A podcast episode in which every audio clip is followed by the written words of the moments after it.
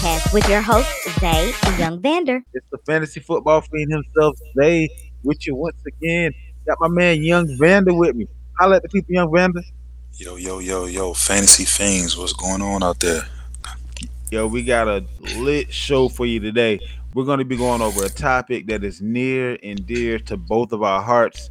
We're going to be able to really drop some jewels on you today. It's going to change the way you think about approaching trading and the best way to ensure that your trade makes sense. More often than not, if you can make it make sense, it'll happen. So, we're going to hop into that a little bit. We got news for you, we got rapid fire 10 for you, we got everything you're going to need to make sure that you're up to date with what's going on in the fantasy world.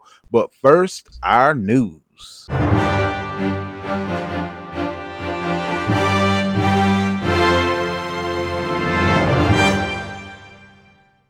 And now, your fantasy news. Vander, we got a lot going on right now. You can tell the season is right around the corner. Everything from QB battles to injury, coaching philosophies. To, I mean, it's just a lot going on right now. But uh, so let's kick it off with um, my squad. Looks like the, looks like uh, Cam has done something stupid again. so I guess he didn't know the the COVID or the COVID rules or understand what was going on with that, and it's causing him to miss like five days. Right. Did you see anything about that? Uh, yeah, I'm not sure 100% of the complete details. Uh, I know he quite didn't understand the COVID testing protocol. Okay. And uh, with that being said, they had this thing in place now where, uh, just like with Cole Beasley, um, he tested negative, but he was in close proximity with a team staff member that tested positive. oh yeah, um, Gabriel Davis. Um, they said he was in that same boat, but both Right. of them are um in the the protocol now. Right, so they put him out for five days. So I think that's something that Cam is going through. He might not necessarily test it positive of anything, but I guess the new protocol is if you you know don't go the way they have set up, then you it's like an automatic five day suspension. Yeah, because they're saying that uh, he won't practice until Thursday, and he needs to remain away from the Patriots facilities until Thursday, um, due to misunderstanding the NFL's uh, procedures. So, um, that's that's kind of you know, I, I don't know. those guys, man. He just dude, He just like, can't get right. yeah, he can't like get right. It's always something. Yeah, Crazy. So we also have uh, Carson Wentz. Um, he's handling first team reps already. yeah. So uh, I mean, he was supposed to. Be, uh, I'm, I'm gonna be honest with you though. I think more than anything, he's just trying to keep a job. There's no way he can be healthy. I, I just don't see it. Like like you you were supposed to not even attempt to be out there and, until like a couple of weeks into the season. But now all of a sudden it's like I don't know. He he just became the bionic man all of a sudden. Like man, he nah, I, I don't see it. I really don't. it may be something that he may end up re-aggravating.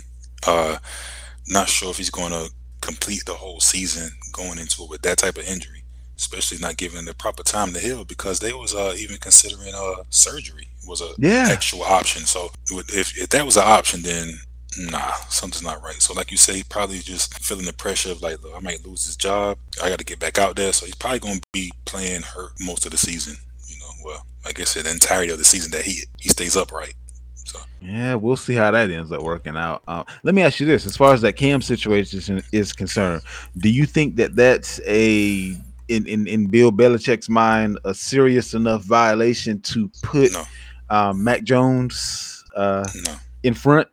No. Uh, because Bill, Bill actually came out and said that uh, someone needs to play better in order to challenge Cam for the job.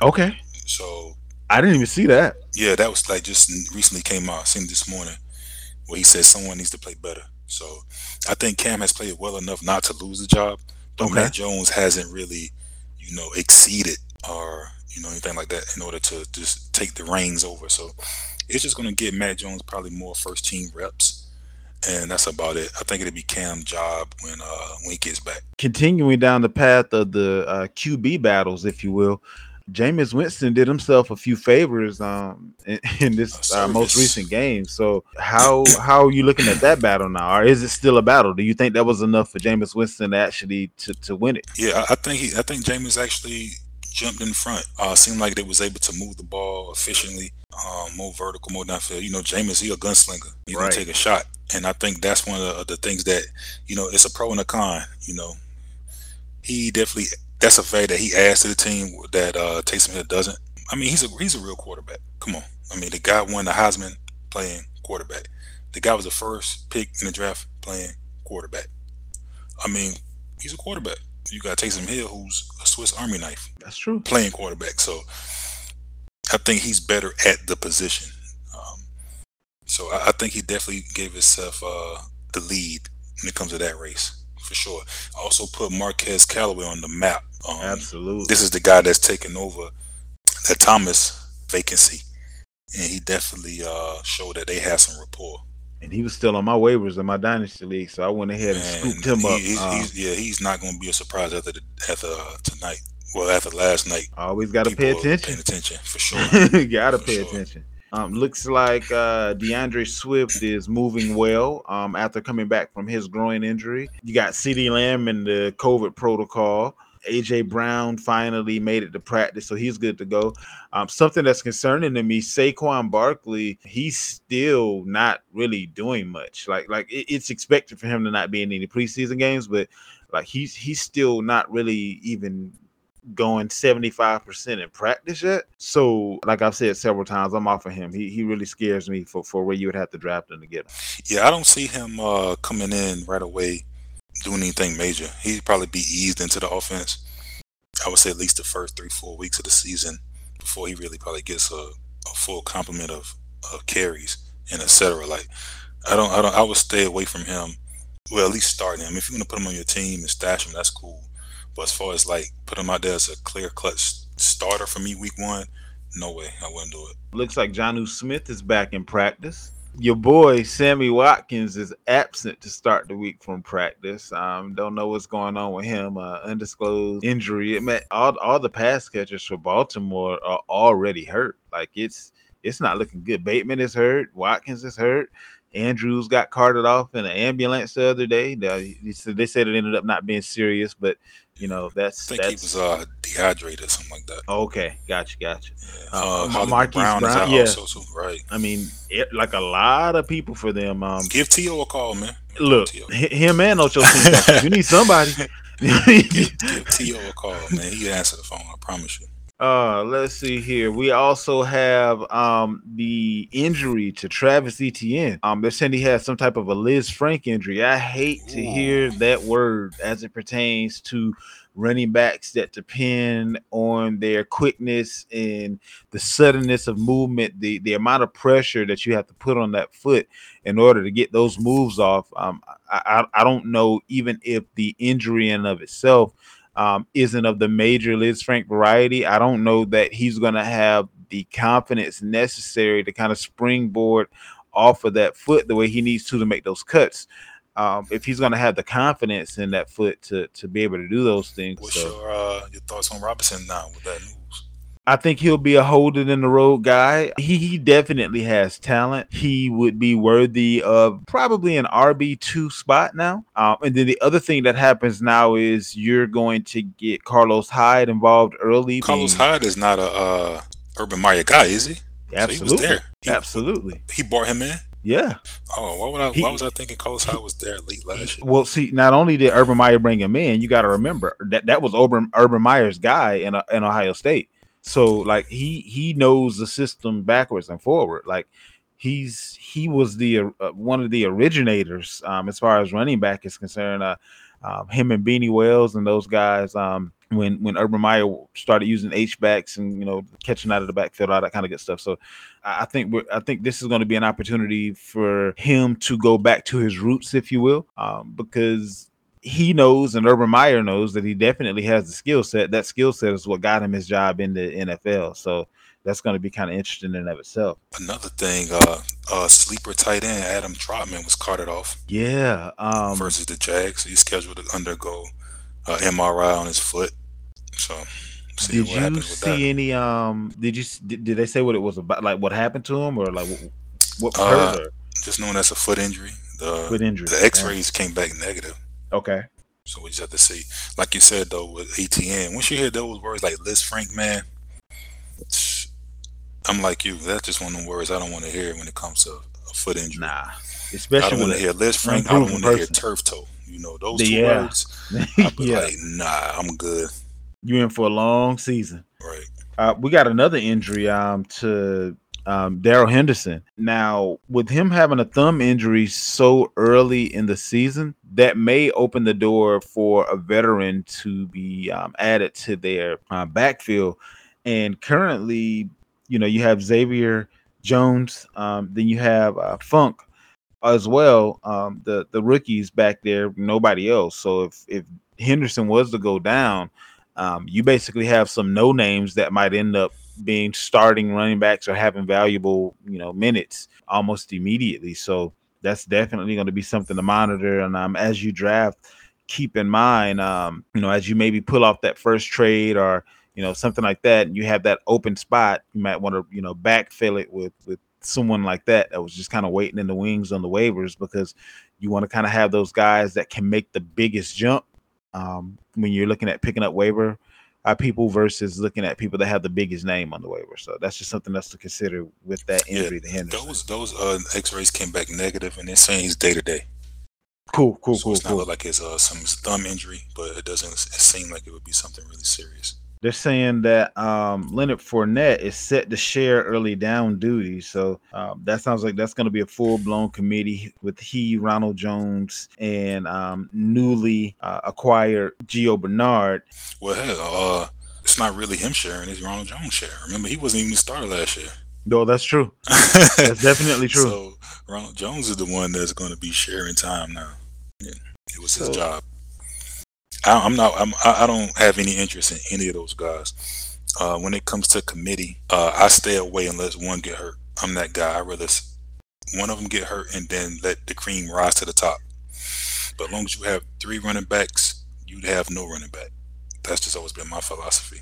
I get that, but I think things are about to change. And the reason I say that is because running backs get nicked up as is, but now that you're adding a, another full game, the every down back may be going the way of the dodo bird right now because like I, I don't know if you can literally be an every down back in this long of a season and have uh expectation to actually make it all the way through. So that's Well, gonna I'm be okay with some teams having two running backs, but three, nah. I mean, you. because this is my thing. Like, if, now if I have a guy that's going to be my first, uh, second down guy, that, and then I have a third down guy, okay, that's cool. I can live with that because I got an idea of that production. Maybe Right. a 70 30, 65 35, you know. But you have three, one guy may come out this series for the first two downs, and the next series he may be off, and then another different guy come off. Like, it just is too much of a carousel. So, the three running back situation, I call that a committee. Um, you can have a two headed monster and be fine, but uh, when there's three guys, this I don't want, I don't want anything to do with it, any of them until one get hurt.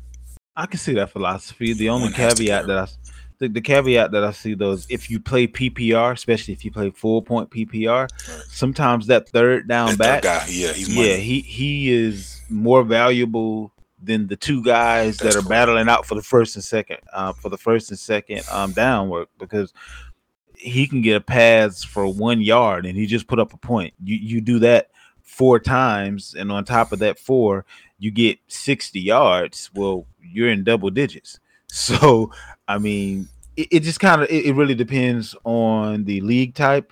Um, if you're in standard or half point, I completely agree with you. You gotta unless th- then it kind of flips because you can get the guy that doesn't get very many yards but's always in on the goal line. Because in standard, it's all about touchdowns um, more often than not. So um, if then you have to, touchdown dependent.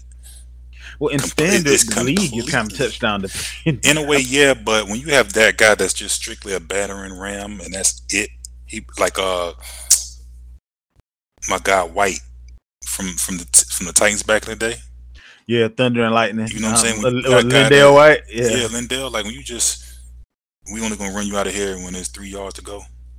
Ah man, that's a cool thing because you know I can get a quick six, but at the same time it's like man, if you don't punch it in, you're gonna have two points at the end of the game. You're gonna have three points. You know what I mean? So and that's Mm, just like the backfill your bench. I mean, some, sometimes you don't have a choice, but when when you need a running back and you're trying to figure out, okay, which direction do I go based on what's available to me, um, league type will kind of help you determine what's the best amongst the worst. Jets. Todd Johnson. Seemed like he's um getting a little buzz coming up.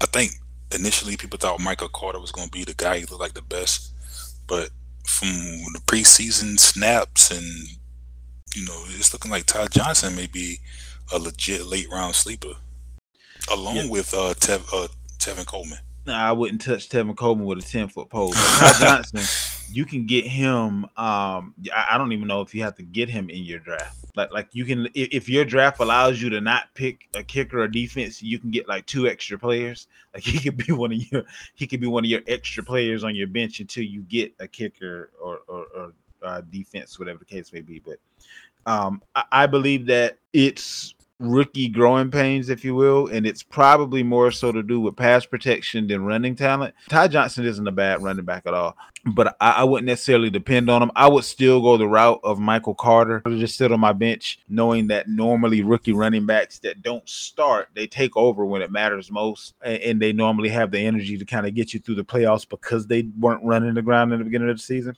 Right. So I would still um, go with the upside of Michael Carter before I would go with the um, possibly higher floor in the very beginning of the season with Ty Johnson. All right, so I think that pretty much covers the news. Rapid fire time. Rapid Fire 10. Rapid fire 10, rapid fire 10. 10 quick questions, 10 quick answers. Fantasy fiends want to know. Let's get into it. All right, going off of last night's performance. Marquez Callaway with the injury to Michael Thomas. Does this make Callaway a viable wide receiver three? Absolutely. Volume is uh, king, so he'll definitely have that. Pick one. CeeDee Lamb, Mike Evans, Terry McLaurin. Who? I'm gonna go with Terry. Um, Love- man, you love. Is this a Ohio State thing, man? man, listen. You can tell it- it's look. Because I think you got like a bro. Uh, what do you- what do you call that thing? I do not have a bromance with Ohio State. Oh players. man, come it's on, the man. it's the situation. I'm it- I'm like again- this close to buying you a jersey, bro. It goes it go it goes back to volume being king. I, I believe that he has the perfect quarterback for his skill set, and they they're only two proven um, wide receivers in the Washington football team's uh, offense in comparison to several pass catchers in the Dallas. Now, if we're talking about just straight up in a vacuum one on one, who do I think is better? I'm gonna go CeeDee Lamb. But if you're asking me who I think is going to be better for fantasy, I got to go with McLaurin in that situation. I think And, and the gonna same thing with um Evans. It- I think it- in our league, man, I think I'm gonna get Terry and sell him to you later in the season. It's gonna be good. if you get Terry, I know I won't have him. Because I already know how you do. And, and look, I, I'm not going to allow you to do to me what I do to others because I, I recognize my I, I recognize my my fandom. You know, so we can always if it's somebody out, that- man. Look, if it's somebody that I know I'm a fan of, I, I in, in all likelihood I won't even ask you for him because I know I'm gonna be willing to pay too much for him, and then I'm gonna be looking like, "Dag, I ain't even have to do oh, all Alright, that. I could have got somebody that's just. I'm gonna just drop it in your inbox, man. You can open it up, like, oh, what's this? I'm gonna have a deal for you. Okay, so Wentz is he a QB two? I don't want to touch him. I, that injury scares me, man. I really believe he's just coming back for for selfish purposes. He's just trying to hold on to that job. Um, he, he's. It, I I believe if the backup had not done so well, we wouldn't even be seeing him in practice right now. So, I, and- and maybe I'm maybe I'm a little bit too hard on Wentz, but he gets hurt too often, and to have this type of injury that was supposed to take up to 12 weeks, and he back in practice, I, I don't like it. So I, I'm I'm not gonna touch him. Speaking of carousels, you like Zach Moss, Devin Singletary, or Matt Breida? I have to pick one. You have to pick one. Which one do I draft? Uh, whichever one you can get the latest in the draft, That'll probably be Breida. probably so. I mean, they're they're, they're all. I mean, they're two A, two B, two C. Um, if, I won't even give either one of them a one A. I mean, honestly though, but here's the thing: if Breida can stay healthy, he's actually the most talented out of the three, in my opinion. I think Moss is the most likely to get goal line work, and I think um, Singletary is he's he's just kind of a journeyman that they're trying to turn into something that he's not. So I, have never been really impressed with um, Singletary, but Moss stays hurt. Breida stay. I mean, they got three running back, three running backs that stay hurt. So I know how you said earlier how like you don't want to pick anybody out of a backfield unless somebody gets hurt. Um, they would be one of those ones that you kind of, you know, you, you toss it up in the air and hope for the best and hope that the one that you draft is the one that stays healthy. Um, because out of the three of them, I give it two to three weeks, somebody's gonna be hurt. I can't tell you which one, but they they get hurt too often for somebody not to be hurt. Pretty. Let me pretty let me tell you who. Do you know who Singletary is? He's like T.J. Yeldon. I agree. Like he's I in that, agree. That I that's agree. like a perfect comparison. Like he's not gonna be good. He's Just a guy. Bad. He's just a guy. You know what I mean? That's gonna be there. He'll fill a spot. You can throw him in there. You know what I mean? Okay. You won't so- get a zero if you use them. That that's pretty much all I can guarantee you. right. So who will be the highest scoring running back this season? Highest scoring running back. Um, obviously, barring injury. Um, I gotta go with. Actually, I'm I'm almost changing my mind on the spot here. And I guess we can it could be a two part. It could be standard and PPR. Okay, so standard, I got to go with King Henry because he's most likely to get the touchdowns. Um, he's most likely to get the necessary yards. Um, in PPR, it's a toss up in my mind between Dalvin Cook and Christian McCaffrey, just because I'm looking at, I'm paying attention to what Chuba Hubbard is doing in the preseason. And if I'm the coach of the Panthers, I'm not about to run Christian McCaffrey into the ground when I now actually have a viable backup um, that can kind of take some of that workload off of Christian, um, especially with the injuries that he had last year. You paid that man a whole lot of money. The last thing you want is to have a situation to where you can't utilize one of your most valuable pieces. So I can see him possibly not getting the same workload that Riverboat Ryan gave him. You know, when, when he was the coach there, just because there is some, um, you know, talent in that backfield now. So with Dalvin Cook's situation, as long as he's healthy, he's going to be everything that they ask him to do. He's going to be the, the pass catcher. He's going to be the runner. He's going to be the goal line. Um, and you have um, Mattison, Alexander Mattison, there just as a, a, a running back that is very much capable, but he's just going to be be there to spell him. Um, if he's tired, he'll come in. That's about it. So, based on again the, the theme right now, volume being king, I can actually see Dalvin Cook repeating if the volume that McCaffrey is used to isn't there anymore. So this is a yes or no question. Okay. Uh, will this be a bounce back season for Ezekiel Elliott? Yes, and will not Aaron because he's a Buckeye. Finish top five? Ooh, this is a yes or no. I can explain. Knock, hey, knock yourself out. I'm gonna say no because I'm gonna have to. I got to try to figure out who he's gonna gonna, gonna boot out of there. Um, barring injury again, Christian McCaffrey, Derrick Henry, um, Zeke, Dalvin Cook, Alvin So you Kamara. like Zeke better than you like uh, Aaron Jones? yeah, I do. What about Um, Nick Chubb? Nah, because because Nick Chubb, he's not gonna get the volume because of Hunt. I mean, we, we saw whole fourth quarters where he wasn't in the game at all, and then Hunt was just in there to kind of kill the clock or whatever. So I, he won't get the volume in some games. I think uh, and, and what scares me about um Aaron Jones is he has a heck of a big running back behind him. What scares me is if he doesn't get the um the touchdown from a bit of a distance, that they may not necessarily use him for goal line work. So that that also kind of I mean I, I know for sure Zeke is going to get all the work. man, I don't know, man, but Nick Chubb, I think he gets enough. I mean, this guy only played what twelve games last year and finished ninth. Yeah, I mean, don't hear what I'm not saying. Nick Chubb is a stud. Nick Chubb, in my opinion, is probably the best runner of the running backs that we just talked about. Like he, the the yards that he puts up and the way that he's able to avoid contact and the way he's able to go through contact. I mean, he's a stud. But again, I, I got to look at the projection of touchdowns. I got to look at how all that's going to be divvied up between the players on your team. And and when you literally have a starting running back behind you, unlike some of these other guys at some point, um, especially with this extended season, I, I can kind of see them doing a little bit more sharing. But again, I'm, I'm not in any way saying that Chubb isn't worth drafting, but you have to be specifically top five. So that's what I think would keep him out of the top five in comparison to some of the others that I just named. Matthew Stafford QB one. Yes. Will Lamar run for a thousand yards this season? Yes, Lamar Jackson. absolutely. So this would be three years in a row. yep. okay. Will Derrick Henry rush for two thousand yards? No, Even with the addition with Julio Jones, you think it makes better actually, you know what? Let me take that back. It's not the addition of Julio Jones; it's the additional game. So he has he has 17 games to Wow, do it you know, you know what? I never thought about it like that. So you know what? You know who's upset right now? Eric Dickerson. Absolutely, because it's gonna He's be several 2,000 yard Oh, runners now. man, he's somewhere punching They got it. sky right now. I know he's upset. Because think about how many how many people came close, and all they really needed was one more game to do it. Right. So oh, that's not even cool though. I mean, a lot of the records are about to come down. Wide Right. receivers too. I mean, Right. touchdowns in a season, yards in a season. For I mean, like in general, for every position. Like if you aren't breaking records at this point, like you just garbage. You got a whole another. You got a whole another game to do it in. That's Like that's that's crazy. I for, I for, you know I forgot. I didn't forget about the additional game, but you But the think effects about now. stats. Yeah, it's like another game of stats. while we're on that, let me throw this out so I don't forget.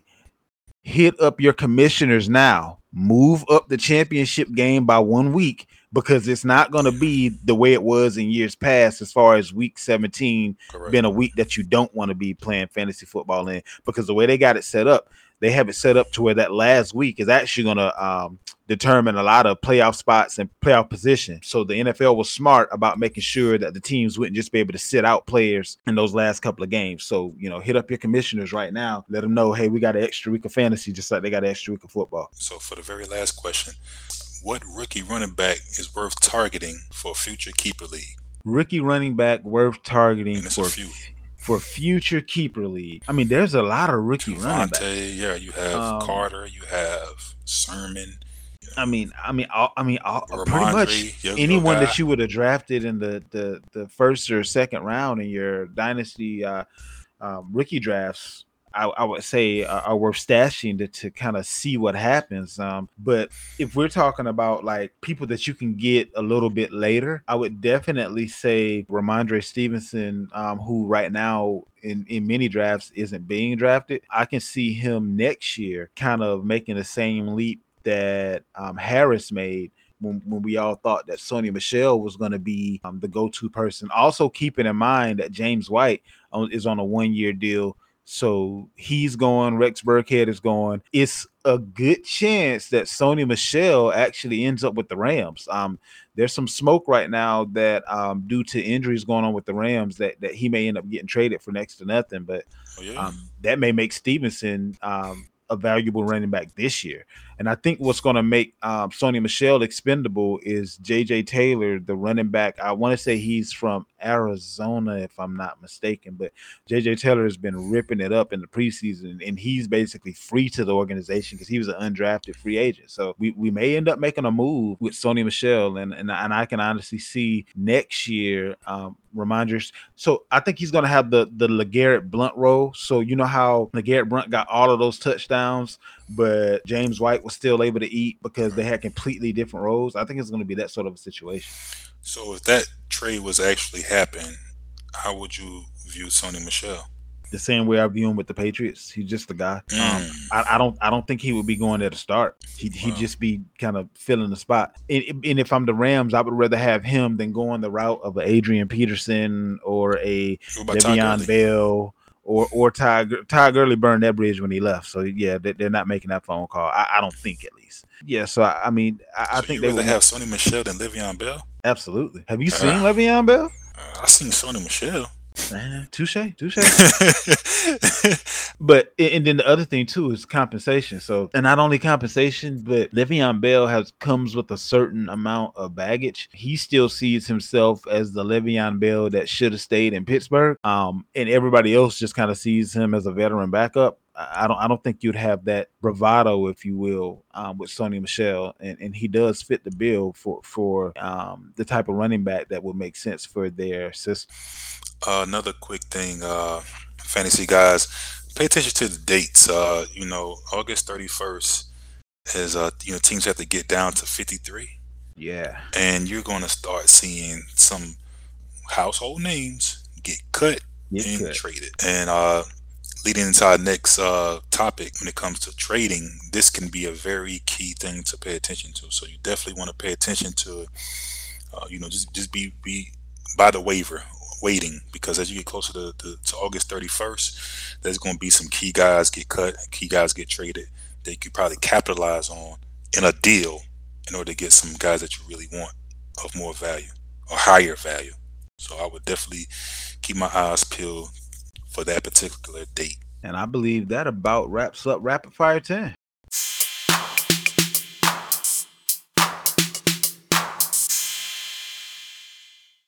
We're going to talk to you today about some of the pivotal things that you um, definitely want to keep in mind whenever you're looking at what is quote unquote a good trade, bad trade, or indifferent. So, we're going to first give you the trade system itself, the trade guideline. And then after we give you the trade guideline, we'll go over a couple of different types of trades, and then we'll give you some uh, best practices and things of that nature. So here we go. The first thing that you have to do in order to successfully make trades in fantasy football is you have to be willing to build rapport. Um, rapport is important on several different fronts um, the more you communicate with people, the more you understand and learn their likes, their dislikes, the teams that they prefer, the players that they prefer, the situations that they prefer. When I say situations, uh, some people prefer to have uh, more running backs on their uh, bench or on their team. Some people prefer to have, you know, more wide receivers. Um, if you've played with people for a couple of years, whatever the case may be, you'll kind of understand what they kind of like to have in their flex spots if your league has flex spots. So building that rapport and paying attention to things like that um, is definitely um, vital. Um, also building that rapport kind of builds the bridge to the conversation. And as long as someone is willing to have a conversation with you, um, at some point in that conversation, they're going to tell you how to sell them on what works best for them. Um, don't necessarily go into it thinking that okay, this is going to be all about what what I need, what I want. Uh, but by building rapport, you'll kind of get the information necessary uh, for the next step of the trading process. Um, so the next thing you're going to want to do after you build that rapport is you want to set an agenda. The agenda is going to look like, um, well, it looks like you know you need a couple of additional running backs. Um, have you thought about what you're going to do to fill that position? Or, or have you, you know, made any offers here or there to fill that position? Just setting an agenda of what it is that you're looking for, what it is you've already identified that they need. So that way they know going into it that this offer isn't just going to be about what I want off of your team. This offer is about what you need and what I want. Um, so that's very important because you just can't send out offers of who you want and then just attempt to give them everybody that you didn't want from your team. Now, in, in, some cases, it's a match because they may have wanted someone that you know they may have a a higher opinion of someone that you have a lower opinion of, and those that's the type of uh, targets that you want to identify. Um, but yes, so the next thing you want to do after you begin to build that rapport is set your agenda. After you set your agenda, you want to gauge interest. So, who is it on my team that you like? Um, who is it on my team that you deem worthy of being traded to you? Um, you'd be surprised sometimes. A lot of the times, you'll be thinking that it's some of your upper echelon players that you're going to have to move to get who you want, when really you got a, a a, a, person that's a, a, fanboy of a, a, certain team, and you might have somebody on your bench that they've been looking to get just because they're a fan of that particular person, and they've been, you know, you know, feeding into the hype. So always verify with whoever you're speaking with who they like from your team to craft the offer that you're about to send to them versus just who you think they should like. Um, and another way that you can kind of gauge that is by paying attention to the chat. A lot of times people will talk about players or talk about situations in your um, fantasy chat, and you don't even necessarily have to respond in the chat. You can sneak a little little message in the DM. Go ahead and little sneak a little trade out there. Well, I know I saw you talking about such and such. Uh, apparently, you like that particular player. Let's see what we can work out. Um, and then that's that moves us to the offer phase. I'm basing my offer to you based on your needs, my likes, or my wants, or possibly my needs. So you have your rapport, your agenda, gauging interest. You make the offer, and then rebuttal if necessary. Your rebuttal is, well, even if they say no, let me explain to you why this trade actually made sense, even though you said no to it. So if you can explain to that person where you were coming from versus them just thinking that you were trying to get over or versus them thinking that oh they out to get me whatever the case may be then they're more likely to send a counter because they understand where you were coming from so they can send something that's in that same uh, frame of mind if you will because you just broke down why it is you sent that trade. Like say for instance if someone's uh, starting running back gets hurt and you have their handcuff that handcuff is now very much more important to that person than they could ever be to you unless you were in need of a running back for a couple of weeks. So now I may pair up that handcuff with a wide receiver two and ask for a wide receiver one. And in any other situation, that trade may have not may not have made sense. But now that you're low on running back and you have a guaranteed starter until your guy comes back, and I'm giving you a, a, way to plug the hole that I'm making at wide receiver, you're more likely to, you know, you might, you know, send another offer, modify it a little bit, you know, well, you know, give me one other bench player, whatever the case may be. But the offer has to make sense for both sides in order for that person to be interested. So that's the the trading 101 system. You got to build rapport, you set your agenda, you gauge interest, you make your offer, and you rebuttal if needed. Along with building the rapport is one thing. Um, I make sure that I know uh, every uh, team in the league. I know who their favorite team is. Absolutely. These are you know small things that could very well stick out. So at, at the same time, you're building rapport, and you may this guy may be a Tampa Bay Buccaneers fan. So if you have Mike Evans, if you have Tom Brady, if you have Chris Godwin, and you and you're trying to sell these guys, you may want to reach out to this guy because he may be more inclined to take in that guy. He may give you more value. He may pay a little bit more because he's so fan of the team. So uh, you, these are things that you definitely want to pay attention to in a league. Um, I don't say you have to get to know everybody in the league personally, but I, I would definitely make an effort to know everyone in the league's favorite football team. Absolutely, sure. that's vital. Vital. One hundred percent unlike many fantasy football shows, we aren't just going to talk about trading. We're going to give you um, kind of a, a way to revisit and understand the types of trades that go on. So we've kind of given uh, names to certain situations so that way you can kind of keep them in mind what type of trade may make sense in any given situation. So the first that we have is the Trojan horse. So the Trojan horse trade is basically where you you're making an offer and the person that you're really most interested in is the person that to the untrained eye is the least interesting in the trade. So you're making that person kind of seem like a fill-in or a throw-in when really that was one of the main people that you were after based on what you see coming down the pike for that particular player. So right. that's the Trojan horse type of trade with in the Trojan horse um, method, uh, it's one of those things like you always talk about um, seeing it before it happens, right? Absolutely. So if you have a player that you're just trying to get as a throw in, this is probably a player that hasn't actually done much yet. There's value there, there's upside there, and you're just gonna be like, hey, we just throw this guy in. You know what I mean? Because if if this guy already start making some noise, it's it's no longer a throw in. Like he's a deal. He's in the deal. Like exactly. you know what I'm saying? So now you got to pay for him. Now you got to pay for price. him. So um, when you're doing the Trojan horse method, you definitely want to uh, aim for the guy that you maybe wanted before in the draft, but you weren't able to get him. Exactly. But you definitely want to get him before he does something. So if if you wait till he goes out there and have a great game, forget about it. It's no longer a throw in.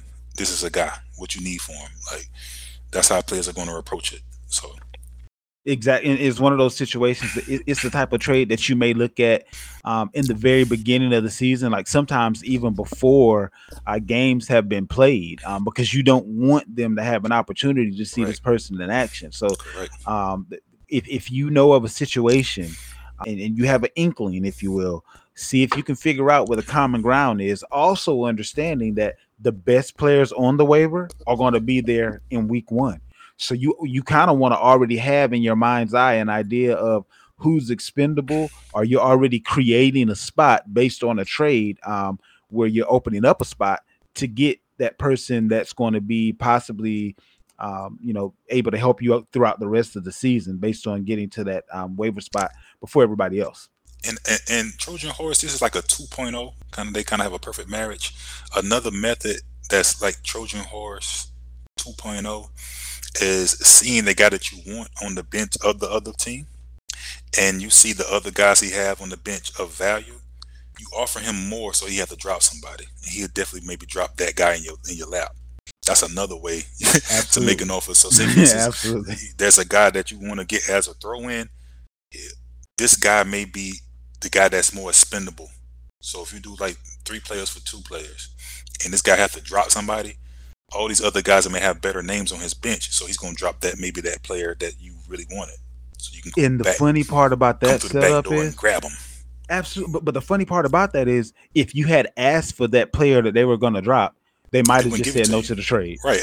That's the funniest sure. part about it. I'm like, really? Sure.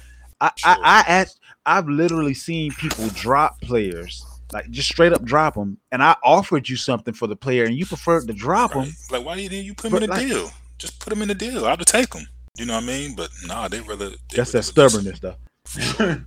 for sure. But that definitely is a method off of the Trojan horse method that works 100% because a lot of times when you look at the other person's team, you have an idea who's probably expendable. Absolutely. And this expendable piece may be the guy you really wanted. So that's a way to do it. Force put more on his plate than he can handle. So he's forced to drop him. we, we use that trade type quite often. sure, I load you up. You know, I'll give you mashed potatoes, sweet peas, yams, rice. I'm gonna give you all this starch. I'm gonna give you everything that don't make sense. I'm putting potato salad on your plate and putting everything. Now so, that yeah. pork chop small as hell, but, but, it looks like you got a full meal though. Right, you got a bunch of sides, and the meat is small for sure. That's how they do it. Them buffets get you full on the sides. Uh, sure. Uh, the second trade type is called point and pay. So point and pay is where you point out to the other player one of their deficiencies or the opposite you point out something that they have an abundance of so it's just depending on who it is you want uh, if they have a deficiency in a certain spot you um and that works towards your advantage you point that out if they have an abundance in a certain spot and you want to try to grab maybe they have six seven wide receivers and you want to try to grab one you point out whatever the um the outlier situation may be and then you also point to the fact that you're willing to pay or overpay for what it is that you're asking for. But in all actuality, what you're doing is you're setting yourself up to get someone that you deem in your own mind's eye as being more valuable than the person that you're giving up. But you have to paint the picture that for the other team, although this player wasn't good enough for your team, they'll be perfect for the other team. Now, this method is actually one of Zay's favorite methods. It is. Matter of fact, really this is. is. probably his best method. Um, it works. it works well for him against newbie and green guys. Okay, but this method doesn't work for me because I'm an elite. I'm considered an elite player, and it shouldn't work for him because he's an elite player also. But he'll tend to get a rookie or a green guy with it. But uh, this this method it doesn't work for me at all because if I'm interested in a player, people want to know why. You know what I mean? True. So it's hard for me to paint a picture for anybody and say, um, well, you know, you need this. They're gonna be like, nah, what, what's, you know, what's going, what you need? You know, it, it's when when I come around looking for a player, people stop what they're doing, run to Twitter, type the name in, do research. They're gonna be like, nah, nah, something's up. He's your so fourth string quarterback. Know- he could be a he could be a fourth string quarterback. Mm-hmm. They don't give a damn what, what's going on with him. I agree. So I, if, I agree one hundred percent. So if you're this guy in your league, unless yes and no, rookie, so well, it doesn't necessarily guy. have to be a rookie because what happens in many cases is you point out what they already knew. So it's not that you're alerting them to an issue. Oh, you, no, no, you alerting them to the value now you're uh, learning to the value because if you point if you pointing out something right Oh no, no, no. I, I, definitely agree with that. The, per, the, the person that you're asking for, yes. What I'm talking about is what I'm going to point to is I'm going to point to your pain point. You you already know you got too many wide receivers and you messed up in the draft because you you don't have enough running backs on your bench now. Right. So what I'm doing is I'm pointing to something that you already know is a problem. So therefore, now that we both understand that it's a problem, we can both work on the solution. It doesn't mean that I'm necessarily attempting to get over on you in any way. No, But what it's all. saying is if I have someone on my bench that will be a starter for your team and you have someone on your bench that could possibly start for mine, it only makes sense for us to work for us to work together. So you're pointing out either the deficiency again or the abundance of a particular um, um, roster spot, and you're just letting them know that you're willing to pay for what you're asking for. So now, now there are situations in which I'm going to try to get over, and normally it's because the player put themselves in that um, situation. Uh, so if if if somebody gets hurt on your team, you're in a two quarterback league, and you decided to only run with three quarterbacks, and now one of those quarterbacks is garbage or get hurt. Oh yeah, I'm about to hit you over the head because I got a stash, and and there are no quarterbacks on the waiver. So either you're to pay me or you're to pay more to somebody else because the only quarterbacks that they had were quarterbacks that they grabbed early. While meanwhile, I grabbed value quarterbacks late. So it's it's one of those things that if it's it's kind of like people that are financially responsible don't go to loan sharks, but loan sharks still exist because they're always going to be fiscally irresponsible people. Fantasy is the same way. There are going to be people that are irresponsible, and if you balance your roster just right, you can be the loan shark that gives them what they have to have, but you're able to get more back for that player than you would have originally gotten because of the mis- mistakes of others. So that's where that that that loan shark um trade type, which is actually the next one up. But this, Uh, but this is another thing on that, right? I have an old car in the yard for sale. Mm-hmm. If my neighbor asked me to buy it, that's one thing. If Bill Gates asked me to buy it, that's another thing. So trust me, the the the who you are in your league, and if you're in a league that's you know that's been going on for a while, and everybody got an idea who's the guy, trust me, you pointing out deficiencies in their team, it doesn't sound the same coming from Bill Gates than coming from your neighbor. Because my neighbor may want this car, he just sees it like, oh, you can yeah for your son, blah blah blah. But if I know Bill Gates want it, it's why you want it. Like, is this thing valuable for real? Like, I can get that. You know what I mean? It, it's, But once be you put a price on an item, yeah, once you but, put a price on an item, it's, it's slightly. If you but tell once you me, figure out who wants it, makes it, it ain't about the price on item. Who want I it? hear you, but the only reason I disagree is because you and I both still get off trades all the time, and we we With are both that guy in all the leagues. Yeah, but with each other. Well, no, we, we both with- made several trades in in in, in um in our, our league of record with others as well every year. Right. But you know the trades I make, man, we gonna get into this another method later.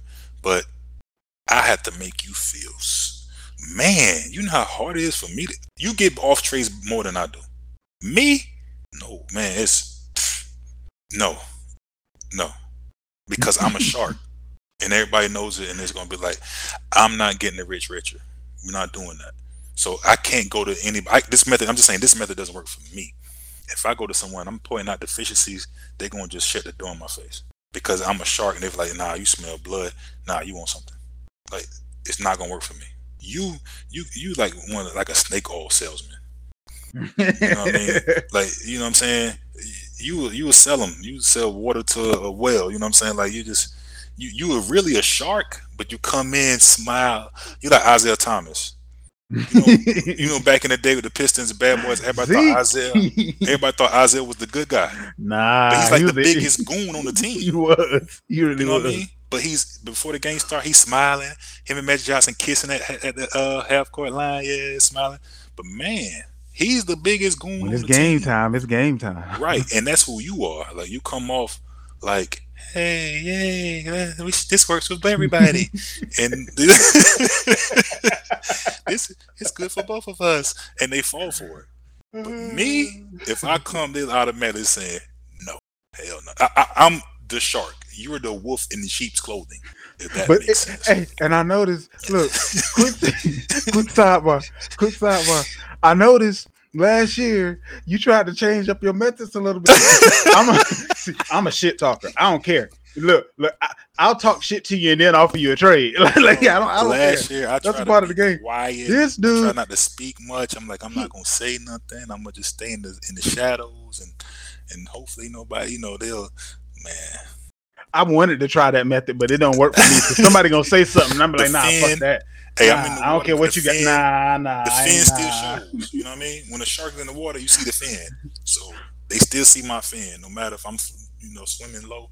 They still see the fin, so it, it doesn't work. I feel you. I feel you. Well, let's actually go ahead to the long shark trade type. So, so all right. So I'm gonna put this out on wax. All right. I'm gonna just say it. All right. So in most situations, if you a guppy, you should be expected to be eaten by sharks. Just don't be a guppy. That's all. I mean, You like have one. seriously, like like have have some wherewithal about the values of something that I just can't tell you that this is the Mona Lisa and you be like, all right, here's my life savings. I mean, if that's what you're gonna do, like I'm not gonna save you from yourself. Like it's especially if we're talking about a money league or if we're talking about a league where where where pride outweighs money. Look, there is no trade that is too lopsided if you say yes to it. I'll say I, I'm gonna put this out here for everybody that has uh, the ability to veto trades in your league, unless it's collusion, which means two teams are teaming up to try to take the championship. Other than that, it's going through. Why? Nobody vetoed David Johnson going to Houston and then sending Hopkins to, to, to the Cardinals. That was a dumbass trade if I ever seen one. Did the NFL veto it? No, I can't save you from being stupid. It's your team. And there's going to be somebody out there who's stupid. Let's just call the thing a thing. Let's call an ace a ace and a spade a spade. If you're that person, it is incumbent upon me as a shark, as a astute fantasy owner and player to find you, take advantage of you, and then use what I get from you to build exactly what I want throughout the rest of my season. It's not cheating. It's not. Um, it's not getting over. It's a part of the game. That's like getting mad at somebody for uh, hitting you with a draw four when you called Uno. I was supposed to do that. Like, like, what are you talking about? Like, how you going you, you mad at me for bluffing and poker? It's a part of the game. Quit crying. Either get like me or get over it. That's the only thing I got to say about it. You can see I'm kind of passionate about that, but it is what is. Nah, I, mean, I agree totally. But you know, of you know the the kid, eventually he'd get tired of getting beat on. So Yeah. If So get better. if- yeah, but that's what they do. So now that you have a league, you understand, right? When these trades are made, the comments that's coming in the group. Yeah. Oh, That's what- that's what messed it up more than anything. right? So now the morale of that person Yep. is is in the you know they now their head buried in the sand. So moving forward, years later, even if you offer them a good deal, they're so afraid what the peanut gallery or the consensus, what people are going to say, that they won't make a move. But the thing that you said a couple minutes ago also also weighs in on that.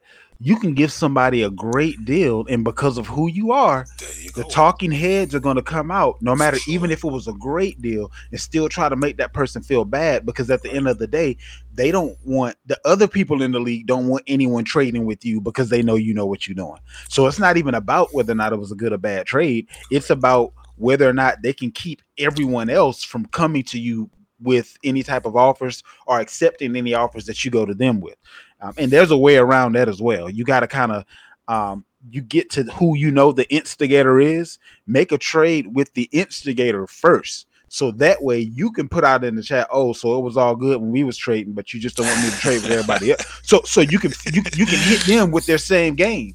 But again, you got to be forward thinking, and again, you got to know who's in your league. So that everything that you do should give you an incremental advantage or an incremental increase. Anytime you're taking an incremental decrease, you're making your chances that much less that you're going to win. And people that make the playoffs versus the people that don't, it's within one or two games.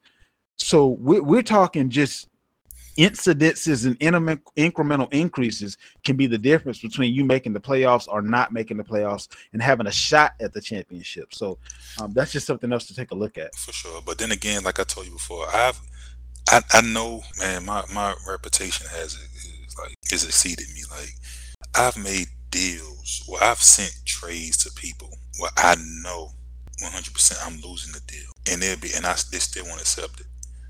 They'll send me something back, say, "Man, wow, you give me all this?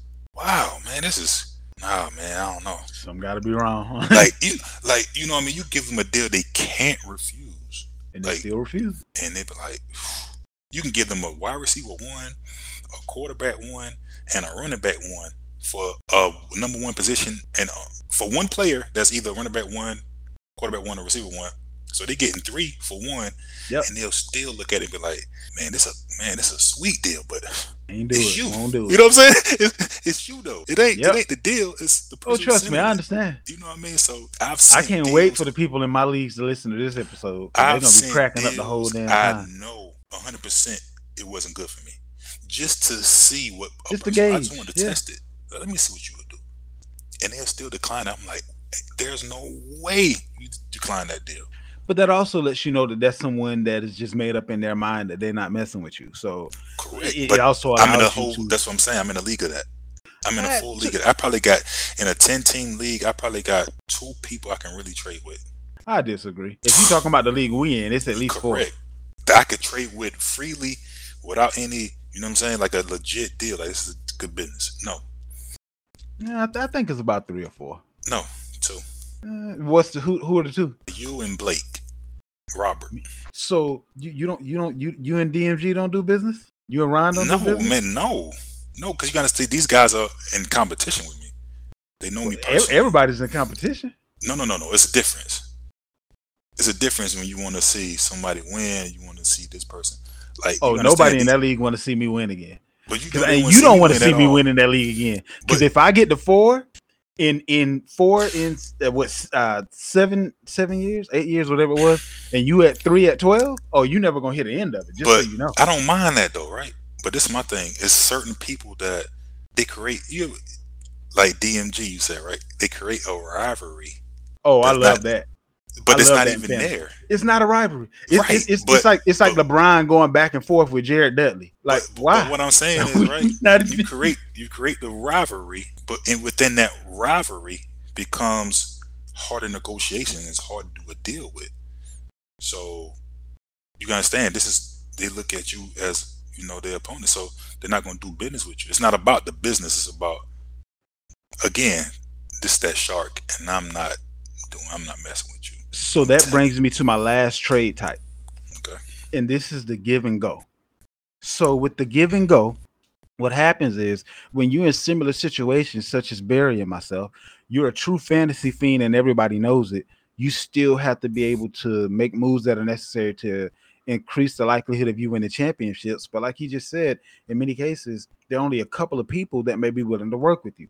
So what you have to do it's almost like network marketing. You have to take those couple of people and have those couple of people talk to a couple of people and make a move for a person that you may be interested in that you already have a, a, a handshake agreement on f- to, to move that person right on to you because that's the only way you're ever going to get them uh, because the, the person that originally had the player was never going to work directly with you so everyone knows that there's that one guy in every league that it's the exact opposite of the shark.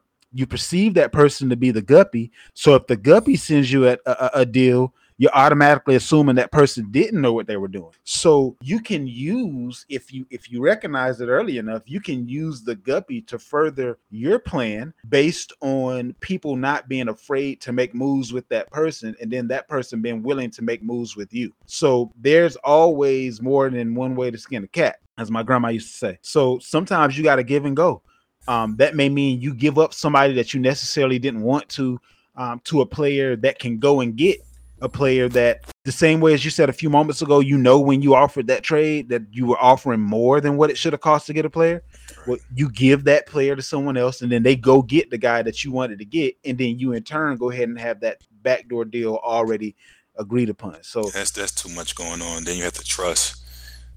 It, it, just seemed too much well, of. well again it, it it has to be it has to be someone that you work with it's no different than um on draft day it happens in the nba all the time team a will go get player b Right. and then immediately the rights for for player b goes to team a but team a wasn't in a position to draft that player for the team that actually wanted them so you gotta it's one of those things that well if you don't want to work with me i'm not just going to sit here with my hands tied. So what other options do i have? Is there someone that is willing to work with me and they like trading just as much as i do? So when they trade with others now the players that they've gathered become pieces that i might be able to put a package together. So i mean you got you got to be willing and ready to do something if no one but you know one or two people is willing to trade with I, I feel that, but at the same time, you have to trust this other person because I've seen that deal go many ways. I've seen where they may make a deal, then they might want to keep the person, or you understand, it's still competitive. Um, it may be in a money league, so it, to me, I'd rather not go that route because Well, well, don't it's hear what I'm not saying. I'm not saying you just give them a player to go shop for you. you, Right. you're making a fair trade, and if they, and if they don't keep their end of the bargain, you still you- you didn't hurt yourself by making the initial deals. It- just to be clear on that part. Yeah, I'd rather not. I'd rather do my dirt on my lonely. I don't need no uh co-defendants. You know what Well, I mean? well, according to what you just said, you do because nobody want to work with you. I, but that's just hey, I'm the lone wolf. You know, it's it's what is just that saying is lonely at the top. I understand That's- that. I mean, so that's just something that I you just have to wear it. You created it, you just have to wear it. I ain't wearing it. I will use every tactic at my disposal. to, other at this point, like I said, I I mean, need. you understand, I'm in a league that's been what, 12, 13 years strong. And like I said, if, if I've been to championship like nine times, yeah, that's dominance. So whether I win it or not, that's like LeBron in the East. Now we talking about trading. This is another little uh extra piece um for for the people out there. I draft to trade, right? So you have people that they're just gonna draft best available guys and fill their roster out, you know, completely. They're gonna grab their, the running backs, they're gonna grab their receivers, they're gonna grab their quarterback, and they're gonna say, This is my team. And if a trade comes, it comes. But me on the flip side, when I enter the draft, I'm entering with trading in mind. yep. So I already have my mind set on particular guys I know can move the needle for me. This is how I go in into the season. So a lot of times, and and Zake will contest this, I'm starting off the season 0 and 4. All the time. I'm the first four weeks I might lose because I'm tinkering my team to the way I want it by making moves. But then you see me win 9, 10 straight. Going Yep. into the playoffs because I've got the team how I wanted it now. So I didn't construct it to Firing on My liking. cylinders. yeah, Yep. yeah. So that's what I did last year. I think I started 0 and 4 last year. I did that in the ESPN league last year. Ran off a quick nine. You know what I mean? Yep. And jumped straight to first place. I went from last to first. But I was able to get my team how I wanted and say, okay, I'm going downhill from here. Yep, I was basically in the So- playoffs for ten weeks straight. So for my first month in the NFL season, I'm trying to get a feel for how guys are looking, how the offenses are running, how different things, and I'm lining up for the back end because you got those guys that we see all the time. They jump out six and zero, and they feel they beating their chest, ah, and they don't make the playoffs. You know what I mean? The ship goes down from there. and these are all the things that you guys need to keep in mind as you're making your trade decisions. And again, we're available to you if you have trade questions, if you have uh, considerations that you want to throw out there, get our opinions on. Fantasy Football Fiend at Gmail, Twitter, Fantasy underscore Fiend, Fantasy Football Fiend on IG, and for Facebook, it's the Fantasy Football Fiend Family Facebook group. Hit us up. We're more than happy to help you out now and throughout the season. Young Vander, give me your info. It's Young Vander on IG and Young Vander on Twitter. Feel free to send me your trade requests. And if you want to know if it's a good idea or not, and if you don't think the ring go through me, invite me to your league. Facts. Put me in your. I'll Facts. If you if you if you thinking I'm just blowing smoke, invite me to your league, free or money, and I will definitely enter and, and, and show you what's going on. Like my brother did it last like last year. They had this like league in the barber shop, and he was just telling people like my brother's real good in this thing. And he's like, "Oh yeah, well bring him in. Let's see what he can do." And I won the league. You know what I'm saying? like no trades. I think I lost two games the whole season. No trades, just straight ran through them. You know what I mean? So now it's like, oh, you know what I mean? Because and those and I'm looking at those guys like, man, this this ain't these ain't what it like you'd have went there and, and did the same work. You know what I mean? Right. You see your competition, you're like, this Like, this, this ain't what it it. is. This Y'all ain't it. y'all have no idea. Like this is our league is you in you've been in a couple leagues and you already know how our league is just like it don't turn off. yeah, facts. It's, Ever. it doesn't turn off the whole season. You gotta be willing to work. You gotta constantly work. You gotta earn that championship. That's a fact. Sure. Next show up is gonna help you earn that championship. We got the sleeper episode coming up. Your sleepers are what make trades go. I promise you, you don't want to miss the next episode. So stay tuned. I promise you, we're gonna keep giving you the heat, and we out. Later. Thank you.